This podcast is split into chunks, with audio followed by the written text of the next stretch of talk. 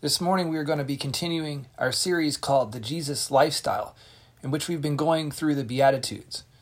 The Beatitudes are a series of eight statements at the beginning of Jesus' Sermon on the Mount, which is found in Matthew chapters 5 through 7. These eight statements follow a simple pattern. Jesus names a group of people normally thought to be unfortunate and pronounces them to be blessed. So I'm going to begin by reading from the Sermon on the Mount, uh, chapter Matthew chapter 5 verses 1 through 12. Seeing the crowds, he went up on the mountain, and when he sat down, his disciples came to him. He opened his mouth and taught them, saying, Blessed are the poor in spirit, for theirs is the kingdom of heaven. Blessed are those who mourn, for they shall be comforted. Blessed are the meek, for they shall inherit the earth. Blessed are those who hunger and thirst for righteousness, for they shall be satisfied.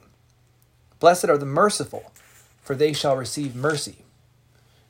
Blessed are the pure in heart, for they shall see God. Blessed are the peacemakers, for they shall be called sons of God. Blessed are those who are persecuted for righteousness' sake, for theirs is the kingdom of heaven. Blessed are you when others revile you and persecute you and utter all kinds of evil against you falsely on my account. Rejoice and be glad, for your reward is great in heaven.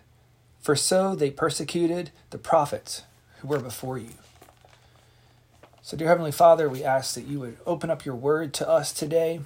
We ask, Lord, that you would um, help us to see these Beatitudes in a new way today. Help us to hear from you today's word for this time.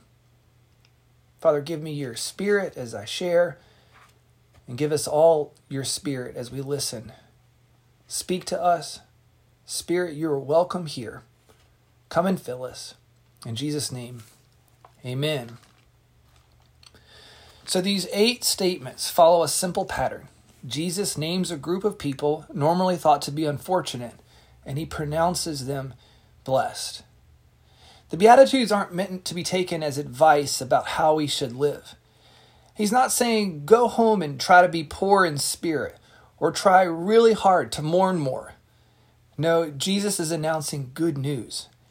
He's announcing that because the kingdom of God has come, people who were normally thought to be unfortunate are actually blessed. In the normal way the world works, plenty of people who mourn aren't comforted.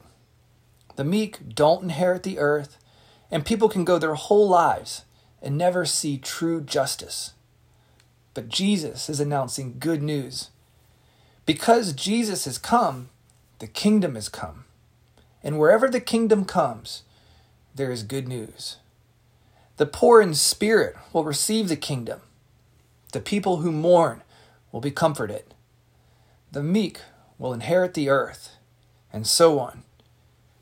Jesus is announcing the gospel, the good news. At daybreak, we're trying to look at these Beatitudes to take in what it means to live in light of the good news of the kingdom. In the world, the rich are blessed, the handsome or the beautiful are blessed, the intelligent are blessed, the famous are blessed. What does it mean to live for a kingdom where the poor in spirit the mourners, the meek, the merciful, and the peacemakers are actually the ones who are blessed. There's a difference there between what the world sees as blessed and what Jesus is saying are the blessed people in the kingdom. How do we live in that dynamic? How do we live as a church that is counter to the culture of our world? What does a Jesus lifestyle look like? Because Jesus was the most countercultural one of all. So we're going to be looking at the third beatitude Blessed are the meek, for they shall inherit the earth. I think this may be the beatitude that we understand the least, and the difficulty all centers around the word meek. Americans don't like the word meek. It's kind of like that word moist. We just don't like the word. Meekness is not really in our American DNA. We like tough guy heroes. We like Patrick Henry, give me liberty or give me death. We like Iron Man and Wolverine from the Marvel Universe. Tom Brady, or if you don't like him, Peyton Manning. We like Muhammad Ali, who was the greatest, or even General Patton, who beat the Nazis all over North Africa. The word meek puts a bad taste in our mouth. Meek makes us think about the small kid that got pushed around on the playground. So I looked up the definition for the word meek, and I think I know why there is some confusion. Merriam Webster defines the word meek in two different ways. The first definition is enduring injury with patience and without resentment. Enduring injury without patience and without resentment.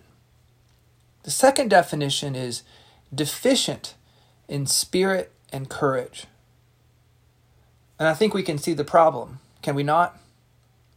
Because most people, when they hear the word meek, think about the second definition deficient in spirit and courage. But that can't be what Jesus is talking about here. Later on in the book of Matthew, Jesus describes himself as meek. In Matthew 11, verse 29, Jesus says this Take my yoke upon you and learn from me, for I am gentle. And that's the word meek there. Same word in meek as in our passage. He's gentle and humble in heart, and you will find rest for your souls. So Jesus describes himself as meek. And Jesus is many things, but he is certainly not deficient in spirit or courage. So, no, I think the first definition gets us much closer to what Jesus is talking about here in this beatitude enduring injury with patience and without resentment. Meekness is also not about being a doormat. Jesus had no problem standing up for the woman accused of adultery.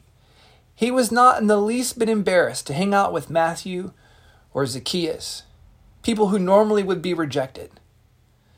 And even about his crucifixion, he said, No one takes my life from me, but I lay it down of my own accord. These aren't the words and actions of a doormat. So, as my good friend Greg West says, meekness is not weakness.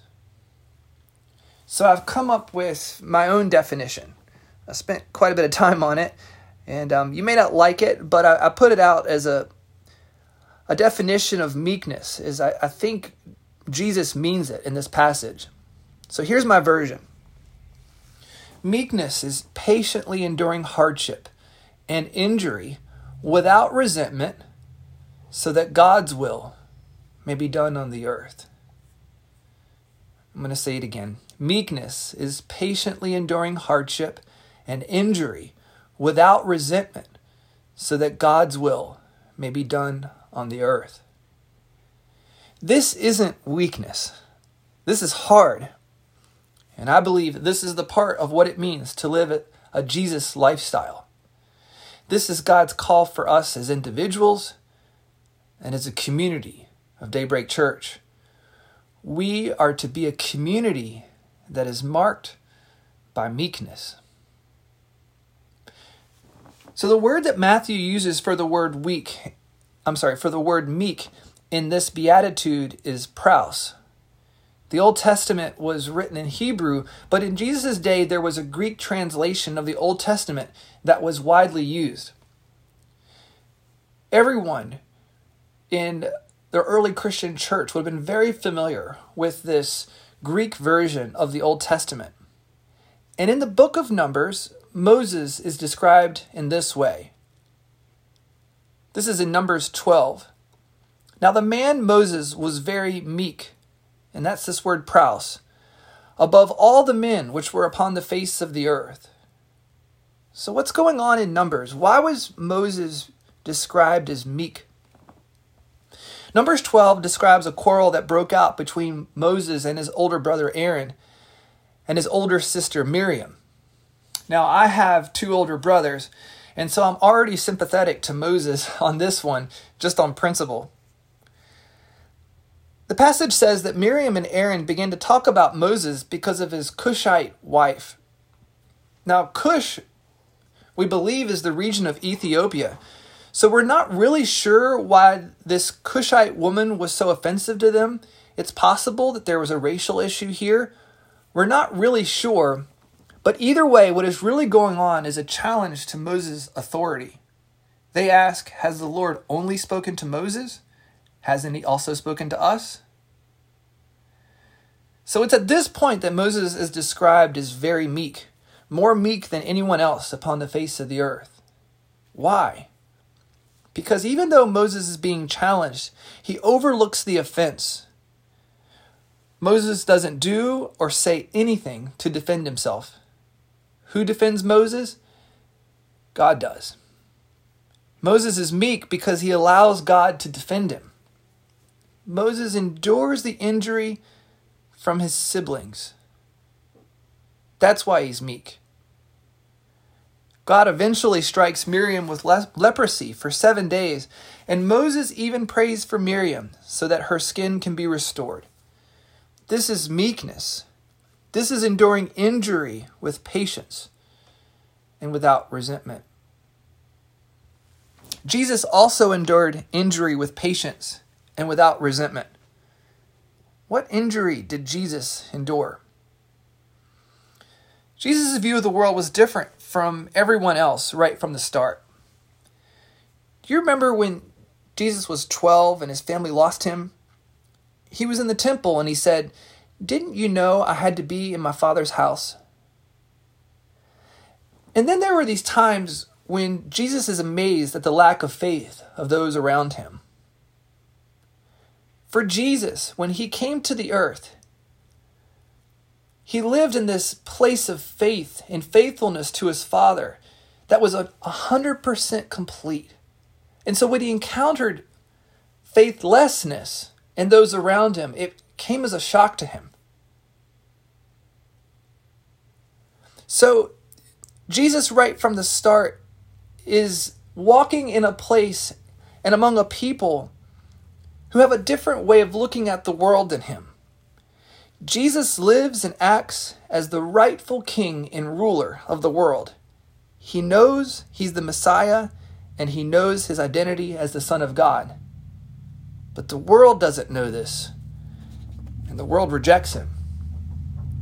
John chapter 1 verse 11 says this, he came to that which was his own, and his own people did not receive him. His own family rejected him. His hometown of Nazareth didn't believe him, saying, Aren't you the carpenter's son? He was called crazy, demon possessed. He was constantly challenged by the religious leaders. Jesus had to endure the injury of unbelief, even though he demonstrated who he was time and again. He healed people, he raised the dead, controlled the weather, multiplied food, walked on water. And at the end of this, people were saying, maybe he's a prophet, maybe he's a good teacher. They couldn't quite bring themselves to see who he truly was the Son of God. And so his own people didn't receive him. But Jesus was meek. He didn't count these injuries against the people. He was patient. He was loving. He looked over the offenses for the sake of love. He was meek. So, nowhere was Jesus more offended and injured than he was during his passion. He comes into the city of Jerusalem on Palm Sunday, and Matthew says this about him, quoting the prophet Zechariah Say to daughter Zion, See, your king comes to you, gentle, and that word is the same word, meek, again. Meek, and riding on a donkey, and on a colt, the foal of a donkey. Jesus was meek coming into the city. And when the hosannas were silent and palm branches were put away, he was meek when he was arrested. He was meek before the Jewish council, meek before Pilate. He was meek before the Roman soldiers when they spit on him and put a crown of thorns on his head and mocked him and rolled dice for his clothes. He patiently endured hardship and injury without resentment so that God's will may be done on the earth. Father, forgive them, for they do not know what they are doing. So you see, meekness isn't weakness. Meekness is a tough business. Richard Allen was born into slavery on Valentine's Day in 1760 in the county of Delaware. I'm sorry, in the colony of Delaware. When he was a child, Allen and his family were sold to a man named Stokely Sturgis, who had a plantation. Because of financial problems, Sturgis sold away Richard's mother and two of his five siblings. Allen and his older brother and sister remained with Sturgis, and they started attending meetings of the local Methodist Society, which was welcoming to enslaved and free black people. They were encouraged by their owner Sturgis to attend the meetings, even though Sturgis himself was not a Christian. Allen started sharing his newfound faith with other slaves. And other slave owners began to be upset at him and his owner Sturgis. The other slave owners were afraid that if the gospel were shared with slaves, then they wouldn't work as hard. So Richard Allen and his brother redoubled their labor for Sturgis so that no one could say that enslaved people did not do well because of their Christian faith. Eventually, Sturgis himself was converted to Christ and was soon convinced that slavery was wrong. He gave his slaves an opportunity to buy their freedom. Allen worked extra hours to earn money he taught himself to read and write and bought his freedom in 1780 at the age of 20. I'm not finished with Allen's story yet, but just so we're clear, Allen redoubled his labor for the man who sold his mother and siblings away so that the name of Christ would not be discredited. That is meekness. Amen. In 1781, Allen began traveling the Methodist preaching circuits in Delaware and surrounding states. Allen was a popular preacher, more popular than many of the white preachers he worked with. Word got around about how good of a preacher and leader he was, and people would say, Oh, is, is Brother Allen preaching? I want to be there. Even more so than some of the white evangelists and preachers who were traveling at that time. Prominent Methodist leaders, including Francis Asbury, made sure that Allen had places to preach. In 1786, Allen moved to Philadelphia and worked at a Methodist church there. Allen was an effective leader and minister, and many were drawn to his early morning prayer meetings. He was eventually ordained as a deacon by Francis Asbury in 1799, but he was never able to overcome the racial disunity within the Methodist Church. It seemed that some Methodists had a principle of equality for all races, but in practice, some insisted on segregation.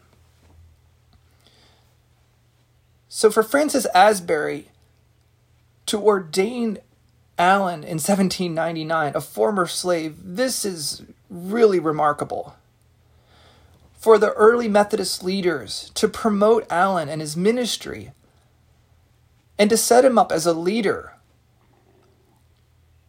was a statement of their belief in the equality of all races and the truth of the gospel that liberates all people. But it was also clear that the Methodists hadn't fully realized the implications of what they, the principles that they believed in. And so there remained this separation, this segregation in their congregations.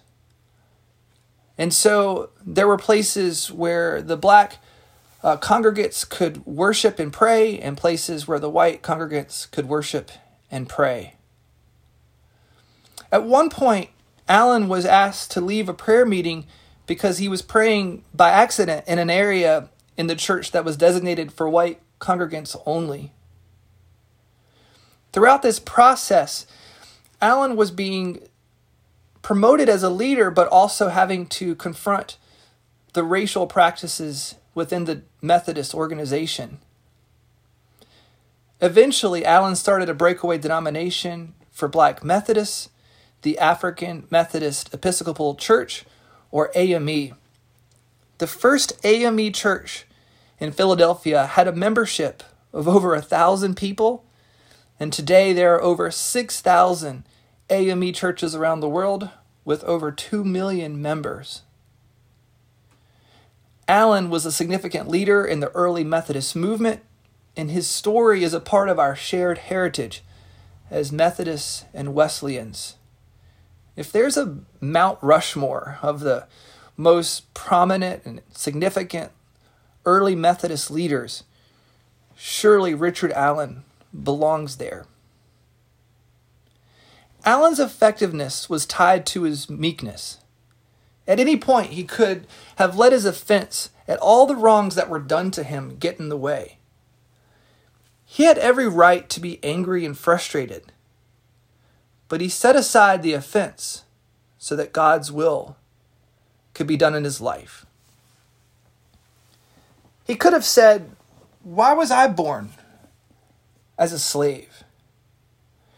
He could have held a spirit of offense at the Methodist leaders, who, even though he was effective as a preacher and as an organizer, would restrain him in his ministry. He could have at any point been angry and said, I'm not going to do this anymore.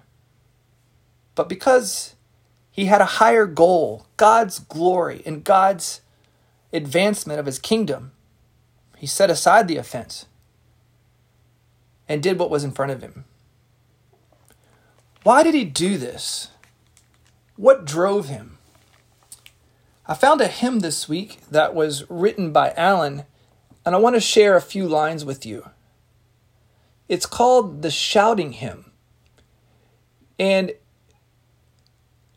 I found it recently in my in my hymnal and it was interesting. It says that it's written by Richard Allen. There's a little bit of a debate over whether or not uh, this was exactly written by Richard Allen or not, but we know for sure that it was in his uh, hymnal that he carried around with him. And so this is how it goes the shouting hymn. O God, my heart with love inflame, that I may in thy holy name aloud in songs of praise rejoice, while I have breath to raise my voice. Then will I shout, then will I sing, and make the heavenly arches ring. What he's saying is, he's going to praise God so much that the very roof of heaven will shake. He says, I'll sing and shout forevermore on that eternal happy shore.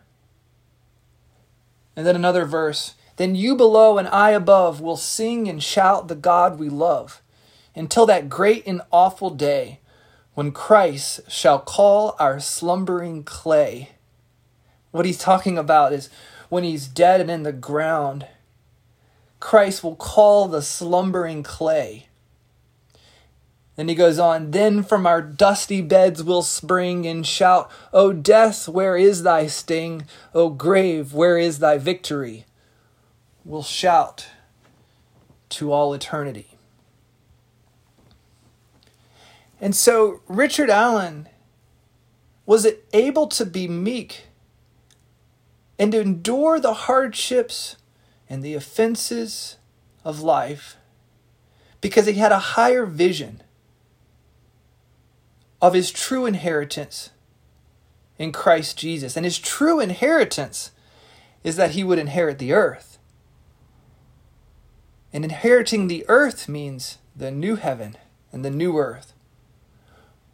Because one day, all of the work, all of the effort, all of the energy will be worth it because of God's glory and God's redemption of all creation.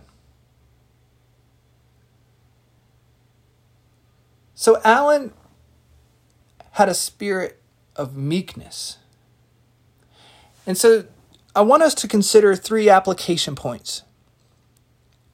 And the first is this the first is that if we were to have meekness, the meekness of Christ, we need to forgive those who have wronged us and move on. The spirit of offense leads to broken relationships, and it's like a, a, um, a blockage in a pipe. Nothing can flow through it. Where there is the spirit of offense, the relationship gets broken, and growth can't happen in the relationship because there's a block there.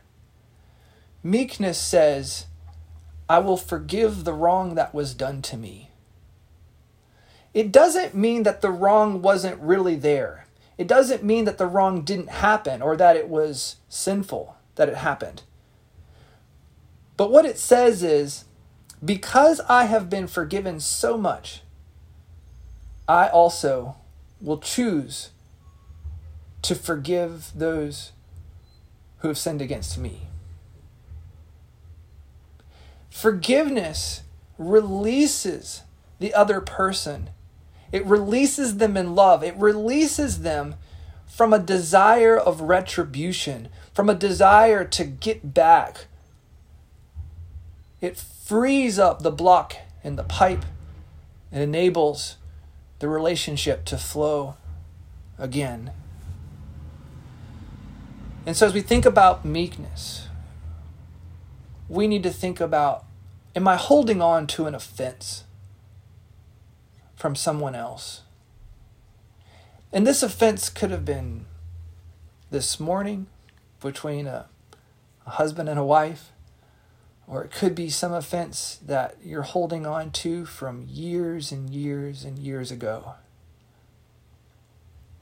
But meekness, the meekness of Christ, the meekness that inherits the earth, releases the other from the offense. It holds the offense no more. Why? For the sake of God's glory, for the sake of God's kingdom. So that's the first application. Forgive those who have wronged you. Take stock, make a list. Release the other person. Release yourself from holding on to that offense. Embrace the meekness of Christ. And then the second action item is this we want to avoid any resentment directed toward God for hardship in our lives. We want to avoid any resentment directed toward God for hardship in our lives. At any point, Richard Allen could have looked at God and said, God, why did you do this to me? Why did I have these obstacles in my life when so many others did not? And I remember um, as a seminary student, you know, seminary was, was a found, was a foundational time in my life. It was a wonderful time in my life, but it was not inexpensive and I didn't get a ton of scholarships. I got a, I got a few small scholarships, and it was helpful. Um, but I had friends that, man, they would get that seemed like they could write an email, and all of a sudden, they would get their whole tuition paid. And I'd look at that and I would go, God, what's what's going on? Did I not write the right email or or what happened there? And yeah, I think at times there uh, there was a bit of a spirit of offense there, but when I thought about it, I was like, well, but look what an opportunity I have. There are so many people around the world who who would love to have an opportunity to serve and to to study at a seminary like like I did. But do you see that there could have been a, a spirit of offense there? And so as we look at God, there may be resentment in our heart to what what God is doing in our lives. Why is this person promoted or more successful or why did they not have to face the challenge that I had to face? And if we're not careful, we can look at God and go, it's not fair. And we can have a spirit of offense. So I think meekness is a releasing, even of God, from this idea of offense. It's that we walk into a place of saying, God, you are good. And even if bad things should happen to me and not to someone else, or if something unfair should happen in my life, I'm going to trust in your ultimate goodness, God. This is meekness. And so perhaps as we think about our own lives, we need to think about what does it mean to release God? What does it mean to to release our a sense of uh, being offended at God and how maybe our lives turned turned out. So as you think about your life, confess anything where you've you felt hurt by God because of something that wasn't fair in your eyes. And let the good and gracious God um, let him be Lord of all of your life. He is um, He's a good God, and we can trust Him in every circumstance. But we want to release that, that offense in our hearts. And then finally, we want to work towards our inheritance. And I was thinking about uh, Stacy's message last week about, and she was talking about sowing for a great awakening. And when farmers sow, it's not a fast process. You don't plant seeds and, and get a harvest on the same day. No, you plant seeds and you water and you give fertilizer and you and you weed and you work toward the goal of a harvest. And so as we think about the meek inheriting the earth, there is this this work that we're called to do. There is this patient work that we're called to do. And it's kind of like farming. It's it's this toil and it's this work that we're devoted to that the fruit may not be seen right away.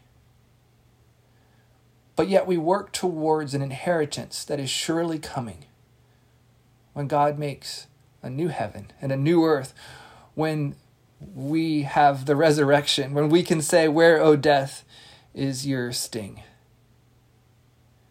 And so as we think about the work that we're committed to, the labor that we're committed to, does our work, does our do the interests that we have, does it serve the purpose of God's kingdom? Will it be there when it's time for the harvest? Will it matter when we receive our inheritance? And so let's commit ourselves to working in meekness for God's glory, for an inheritance that will truly last. Amen.